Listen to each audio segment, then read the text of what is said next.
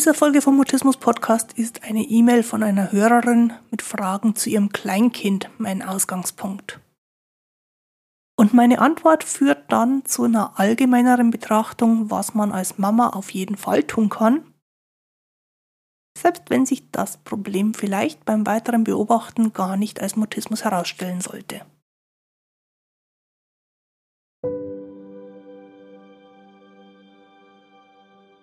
Ich bin Christine Winter und ich hatte selektiven Mutismus, bis ich Mitte 30 war. Heute unterstütze ich andere beim Mutismus verstehen, vor allem die Erwachsenen, die ihre Sprechblockaden hinter sich lassen wollen, aber auch Familienangehörige und professionelle Helfer. Mutismus bedeutet, dass Kommunikation nicht geht, obwohl du eigentlich schon sprechen kannst. Aber je mehr du es willst, desto weniger geht es. Mutismus ist das medizinische Wort für psychisch bedingte Sprechblockaden.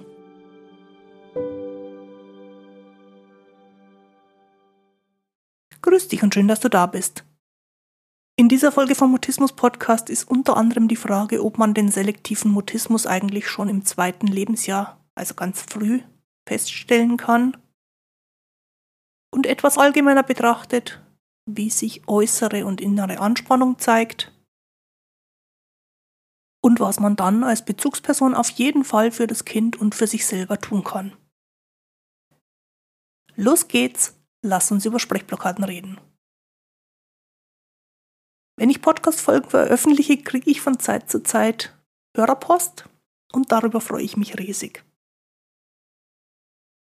Meistens ist mit der Hörerpost dann die eine oder andere Frage verbunden zu Themen, die eben in letzter Zeit im Podcast dran waren oder zu Themen, die für meine Hörer und Hörerinnen gerade dran sind. So war es auch bei der E-Mail, auf die ich heute eingehen möchte. Eine Mama, die unsicher ist, ob ihr Kind selektiven Mutismus haben könnte, hat mich angeschrieben. Und ich lese dir mal ein paar Auszüge, um dir einen Eindruck zu geben aus dieser E-Mail vor. Unsere Tochter ist 20 Monate alt und wird von der Tagesmutter betreut. Und die hat uns jetzt darauf hingewiesen, dass unsere Kleine selektiven Mutismus haben könnte.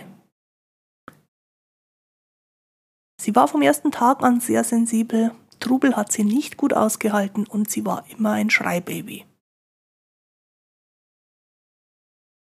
Meiner Ansicht nach ist sie schüchtern, aber die Beschreibung von selektivem Mutismus oder von sozialer Angst passt schon auch auf sie. Aber das ist schon viel besser geworden. Dazu gibt es noch mehrere körperliche Baustellen. Ob es damit zusammenhängt, dass ihr alles so schnell zu viel wird? Dann kommen im weiteren Verlauf der E-Mail detailliertere Beschreibungen von verschiedenen Zeichen für starke körperliche Anspannung. Und zum Ende hin die Frage, ob das alles miteinander zusammenhängen kann. Ich habe die E-Mail bereits beantwortet und mir gedacht, ich nehme aber ein paar Punkte daraus auch hier in den Podcast rein, der ja ursprünglich dafür verantwortlich war, dass die Fragen überhaupt aufgetaucht sind. Der erste Punkt für mich ist, dass das Mädchen, um das es geht, ja erst 20 Monate alt ist, also noch sehr, sehr jung. Und deswegen wäre es aus meiner Sicht unseriös, da einen klaren Verdacht für oder gegen selektiven Mutismus auszusprechen. Die Diagnose als solche wird gestellt anhand des Vergleichs von normaler Sprachentwicklung und auffälliger Sprachentwicklung. Und ich bin jetzt keine Expertin für diese Testung, aber ich würde sagen, 20 Monate, da kann man das noch nicht eindeutig abschätzen.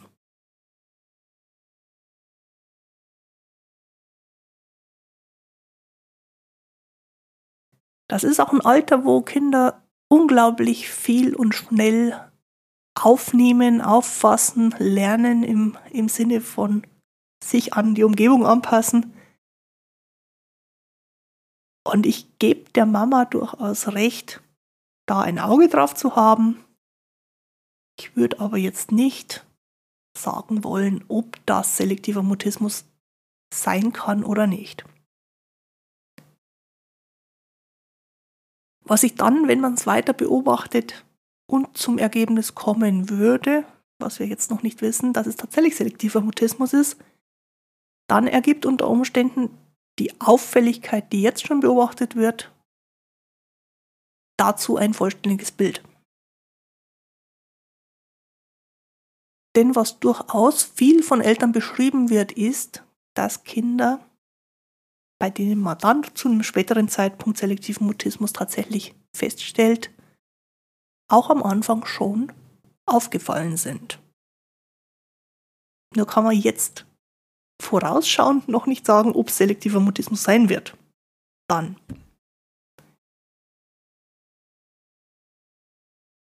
Was mir in dieser Beschreibung in der E-Mail schon auffällt, ist, dass da im Grunde alles, was ich vorgelesen habe, auf viel Anspannung hindeutet. Also buchstäblich vom ersten Tag der Geburt an eine hohe Sensibilität. Die kann sich unterschiedlich ausdrücken. In der E-Mail war die Rede von Trubel das kann auch alle möglichen anderen Wahrnehmungen, die man so haben kann als Baby, betreffen. Von mir gibt es die Beschreibung, dass ich auf Berührungen sehr reagiert habe, mich sehr auffällig verhalten habe. Heute mit viel Abstand rückblickend würde ich sagen, vielleicht hat man da bei mir als ganz kleines Baby schon gemerkt, dass ich unter Stress leicht erstarrt bin. Auch die Bezeichnung Schreibaby deutet immer darauf hin, dass da ganz viel Spannung im Baby drin war. Und ein Baby hat nun mal keine andere Möglichkeit, Spannung abzubauen, außer zu schreien.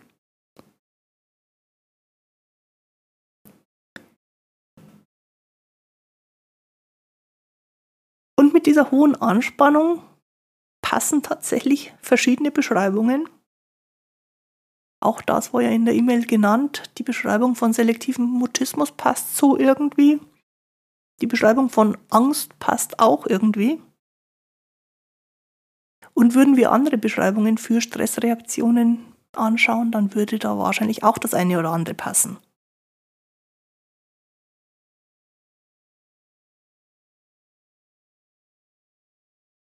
Mama sagt, das wirkt auf sie wie Schüchternheit und ich würde das unterstützen, denn Schüchternheit ist in dem Alter durchaus normal und zu erwarten. Ob es etwas anderes als Schüchternheit ist, können wir, wie gesagt, in dem frühen Alter nicht unbedingt feststellen.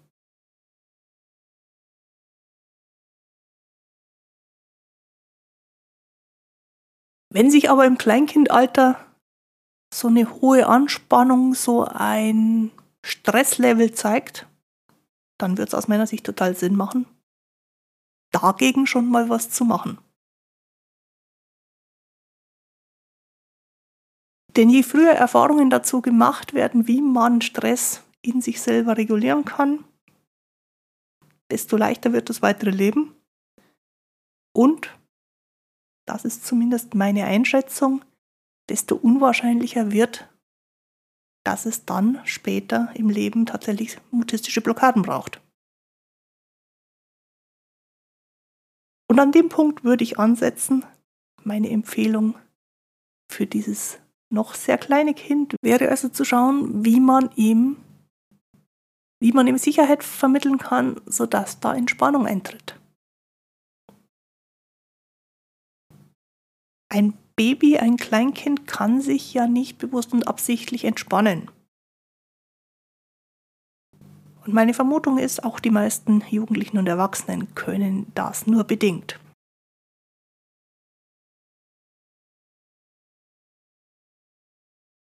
Wie es nicht funktioniert, insbesondere für Menschen, die mit selektivem Mutismus oder anderen Blockaden zu tun haben, ist sich zu denken, ich muss mich jetzt entspannen. Weil auch entspannen müssen macht Druck. Und entspannen müssen fühlt sich ganz schnell wie eine zusätzliche Überforderung an.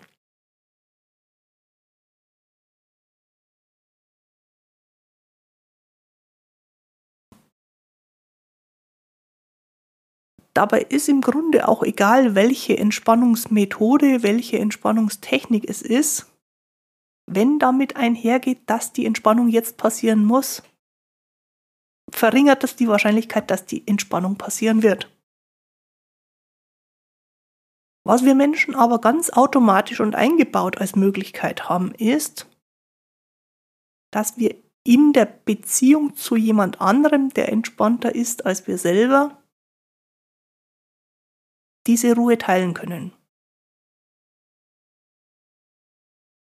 Ich glaube, dass das auch ein Stück weit das Erfolgsrezept von Meditations-Apps ist, zumindest wenn das eine tatsächliche menschliche Stimme ist. Teilweise gibt es inzwischen auch Computerstimmen, da glaube ich nicht, dass es funktioniert, aber bei einer menschlichen Stimme, wo jemand aus einer inneren Ruhe raus den Meditationstext spricht, können wir das auch beim Anhören übernehmen. Wesentlich besser funktioniert es aber, wenn zwei Menschen oder mehr Menschen miteinander im gleichen Raum in der gleichen Situation sind. Das, was da passiert zwischen Menschen, und zwar völlig absichtslos und automatisch, nennt man technisch gesehen Koregulation. Also ein Regulieren von Nervensystemen in der Gemeinschaft, im Zusammensein. Und solche Koregulation entsteht automatisch in jeglicher Form von Kontakt. Je direkter und persönlicher, desto besser. Und das wäre etwas, was ich zum Beispiel für die Mama der 20 Monate alten Tochter sehr empfehlen würde. Oder auch für die Tagesmutter, die ja die gleiche Feststellung gemacht hat.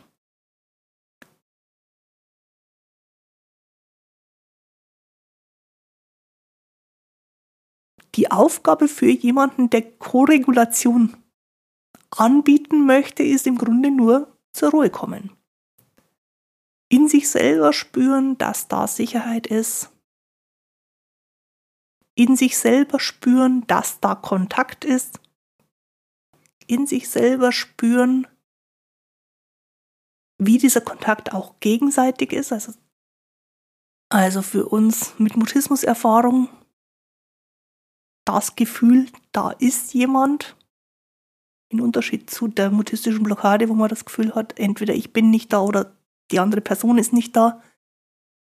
Also dieses Reinspüren in die Kontaktsituation aus einer inneren und äußeren Ruhe raus, ohne dass da großartige Erwartung drin ist, außer die Erwartung, hier passiert gerade Kontakt miteinander.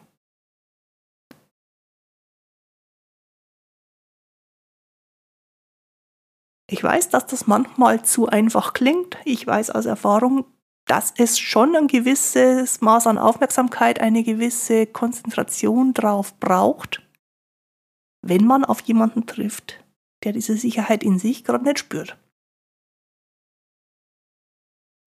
Also wenn zum Beispiel die Mutter auf ihr Kind zugeht und weil es ja ein Schreibaby ist, das Baby gerade nichts anderes kann als schreien, dann ist es nicht einfach anzubieten, aus einer Sicherheit, aus einer Ruhe raus Kontakt aufzunehmen.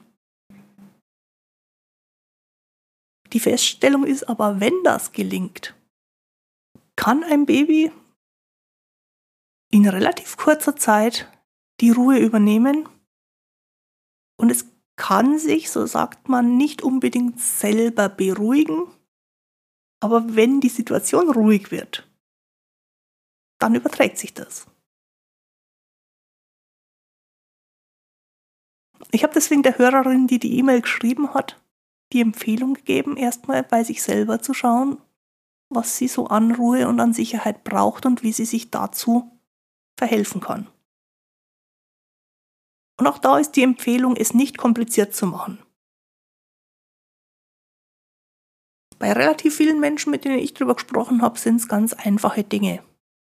Ruhiges Ausatmen, ruhiges Wieder einatmen, sich selber in Gedanken nochmal sagen, dass alles sicher ist, dass alles okay ist. für sich selber in einer Weise sorgen, die alltagstauglich ist. Zum Beispiel eine Tasse Tee in die Hand nehmen und wahrnehmen, wie der Geruch des Tees sich im Körper ausbreitet. Ganz schlichte Dinge, ganz einfache Dinge, die in ganz kurzen Momenten, wenigen Sekunden zu erledigen sind. Ich finde es ganz gut für die eigene psychische Hausapotheke ein oder zwei oder drei solche Tricks parat zu haben, wie man sich selber beruhigen kann. Und wenn dann aus dieser eigenen inneren Ruhe raus Kontakt entsteht, dann überträgt sich das.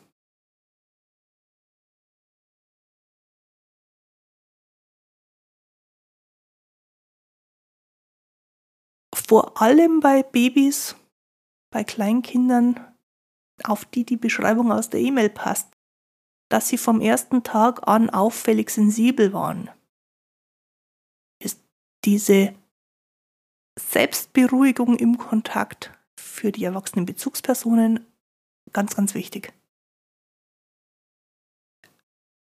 Ein Baby kann nicht einschätzen, ob die Welt sicher ist oder unsicher ist.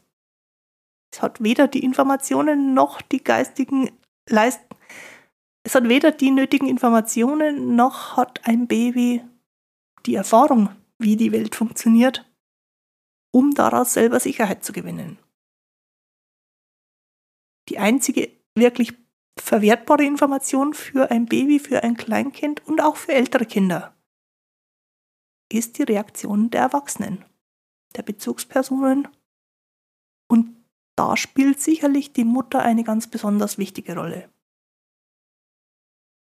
Wenn die Mutter das Gefühl vermitteln kann, dass die Welt als Lebensraum okay ist, kann sich ein Kind daran anpassen, kann ein Kind Ruhe in der Welt erfahren.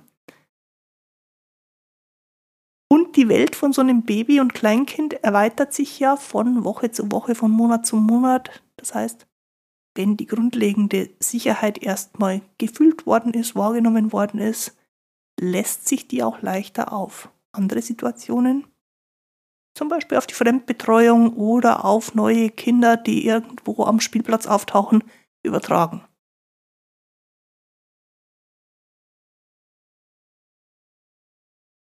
Oft müssen wir als Erwachsene erstmal selber in uns diese Sicherheit finden und einüben und etablieren, bevor wir andere koregulieren, also in die Ruhe mit hineinnehmen können. Da spielt für mich ganz stark das eigene Denken eine Rolle, also das, was wir auch in den letzten zwei Folgen so als Thema gehabt haben. Kann man für sich selber die Gedanken so weit zur Ruhe bringen, dass da neue Ideen ruhige Ideen entstehen. Die Sache mit der Schneekugel. Vielleicht ist auch das ein Gedanke für Eltern, die gerade eigenen inneren Aufruhr haben, sich gedanklich oder auch ganz real eine Schneekugel zur Hand zu nehmen und zu schauen, wie sich dort der Aufruhr, das Gewirbel setzt um dann aus der Ruhe raus auf andere Menschen zuzugehen.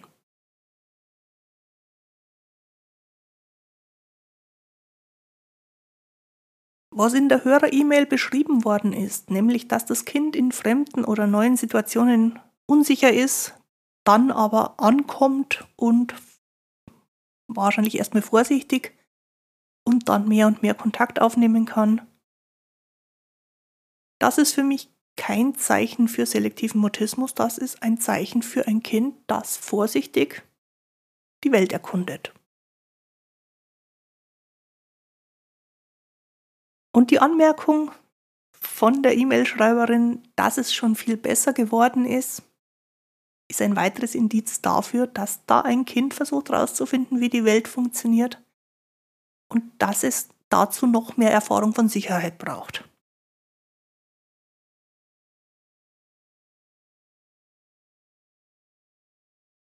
Ich habe eine längere Antwortmail geschrieben, was ich unter anderem geantwortet habe, fasse ich hier mal kurz zusammen.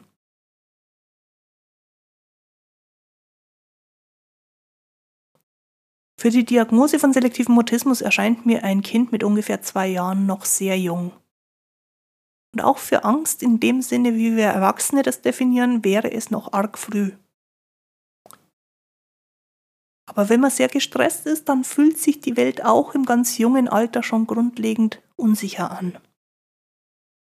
Und dann wäre es sehr wichtig, wenn die Kleine von der Mama lernen könnte, wie es sich anfühlt, grundlegend sicher zu sein, damit sie ohne Stress den Rest der Welt erkunden kann.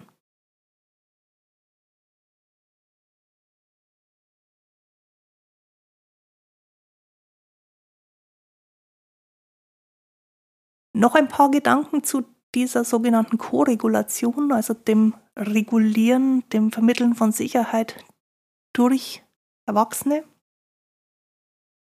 Für mich ist das eine Möglichkeit der Mutismusprävention für die sehr jungen Kinder.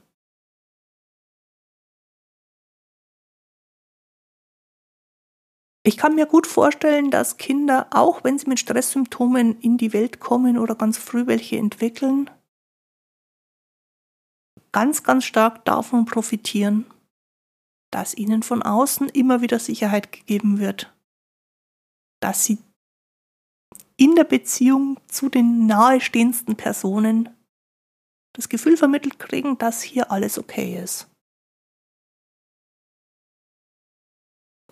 Und das geht im Grunde schon vor der Geburt los. Und es ist gerade in den ersten Monaten nach der Geburt immens wichtig. Denn da hat ein Baby keine andere Möglichkeit, Sicherheit zu finden.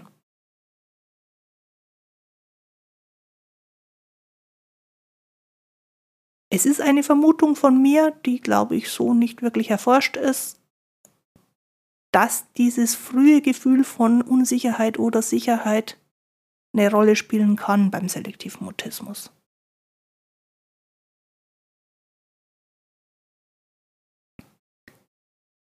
Und selbst wenn es nichts damit zu tun hätte, also wenn selektiver Mutismus von diesen Erfahrungen ganz unabhängig entsteht oder nicht entsteht, es ist einfach schön für ein Kind, in einem Gefühl der Sicherheit anzukommen.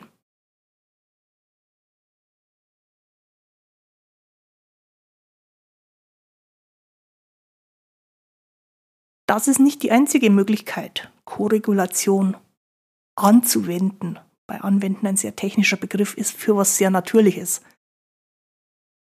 Auch in der Fremdbetreuung oder bei der Therapie von kleinen Kindern, älteren Kindern, auch von Jugendlichen und von Erwachsenen, hat sich ziemlich bewährt. In den vielen Therapieschulen ist es auch irgendwo eingebaut, dass der Helfer Betreuer, Therapeut in einen ruhigen Zustand geht und dass sich das dann auf die andere Person, die das für sich selber gerade nicht so kann, überträgt.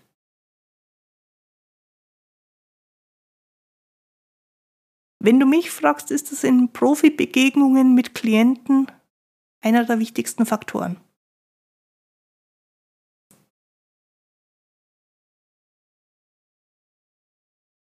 Zum Stichwort Begegnungen gibt es noch einen weiteren Anwendungsfall, nämlich bei Menschen, die zusammenleben als Familie.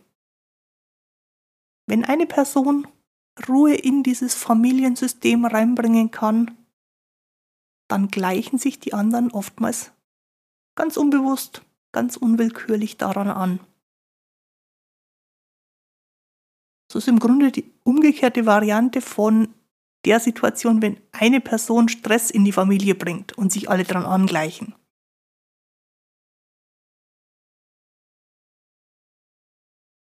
Wenn du das hörst, experimentier damit, wie es ist, wenn du mit mehr Ruhe in eine familiäre Situation gehst. Das ist ein spannendes Alltagsexperiment. Und die Reaktionen sind oftmals erst zunächst subtil aber es macht ja für dich schon einen Unterschied, entspannt zu sein.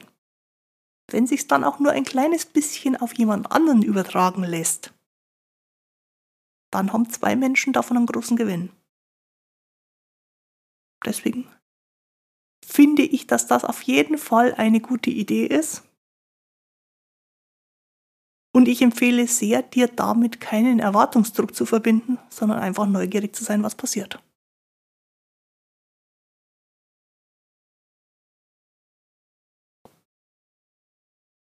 Das Aufeinander einstimmen und das Miteinander mitfühlen, das diese Koregulation vor allem ausmacht, ist im Grunde die Erfahrung von Kommunikation. Jenseits von Inhalt, jenseits von irgendwelchen Erwartungen, was Kommunikation für uns sehr angenehm macht oder auch sehr unangenehm machen kann, ist die Erfahrung, dass man da miteinander in die gleiche Stimmung eintaucht.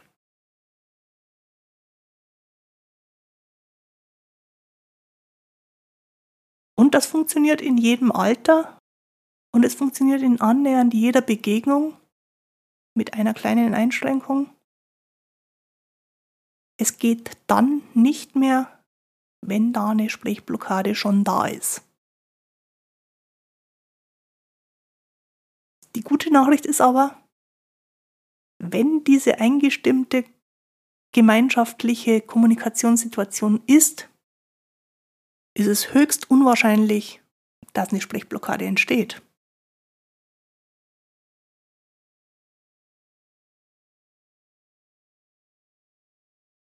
Zusammenfassend kann ich zur heutigen Folge sagen, es ist ein gutes Experiment für sich selber und dann in der Folge auch für die Übertragung auf andere, Sicherheit und Ruhe zu etablieren. Je angespannter und unsicherer die andere Person ist, umso wichtiger wird das. Und das funktioniert aus meiner Sicht unabhängig vom Alter. Aber je jünger der andere Mensch ist, desto wichtiger wird's. Denn die Informationen, die man als sehr junger Mensch, als Baby, als Kleinkind, als Vorschulkind über die Welt hat, sind unvollständig und vieles fühlt sich einfach aus dieser Perspektive von so einem kleinen Menschen als gefährlich an. Und wenn es dann einen vertrauenserweckenden Menschen gibt, der größer ist und mehr Überblick hat, dann kann man sich beruhigen und die Welt aus dieser Ruhe raus kennenlernen. Und das ist tatsächlich dann aktive Prävention gegen Sprechblockaden.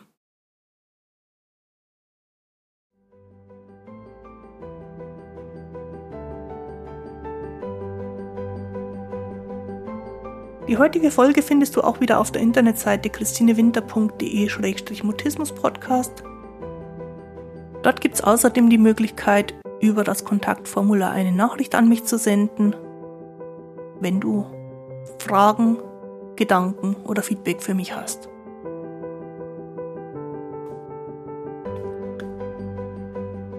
Jetzt wünsche ich dir eine gute Zeit. Bis zum Wiederhören. Tu dir gut. Deine Christine Winter.